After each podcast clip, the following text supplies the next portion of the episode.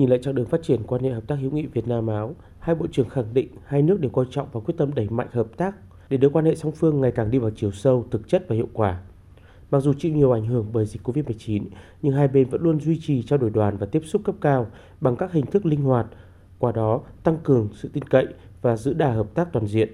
Hai bên nhất trí tiếp tục tăng cường trao đổi đoàn và tiếp xúc các cấp, duy trì các cơ chế hợp tác và đối thoại hiện có như Ủy ban hỗn hợp về hợp tác kinh tế và thương mại Việt Nam Áo.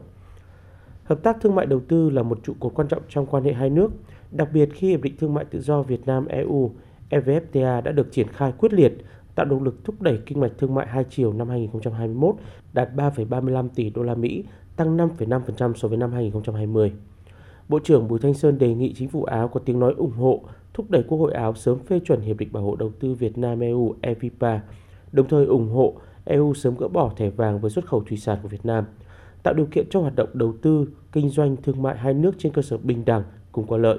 Hai bên cũng trao đổi về việc mở rộng hợp tác hai nước sang lĩnh vực mới như kinh tế xanh, năng lượng tái tạo, ứng phó với biến đổi khí hậu.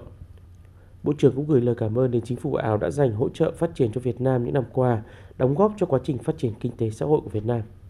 Bộ trưởng Ngoại giao Schallenberg khẳng định phía Áo sẽ tiếp tục hỗ trợ tín dụng phát triển cho Việt Nam, bày tỏ quan tâm thúc đẩy hợp tác đào tạo nghề, du lịch và tăng cường giao lưu nhân dân giữa hai nước.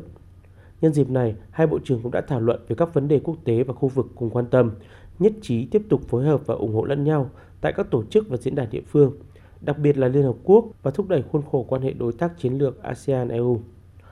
Về vấn đề Biển Đông, hai bên chia sẻ lập trường về bảo đảm hòa bình, ổn định, an ninh, hợp tác và phát triển ở khu vực, giải quyết các tranh chấp bằng biện pháp hòa bình trên cơ sở luật pháp quốc tế và hiến trương Liên Hợp Quốc,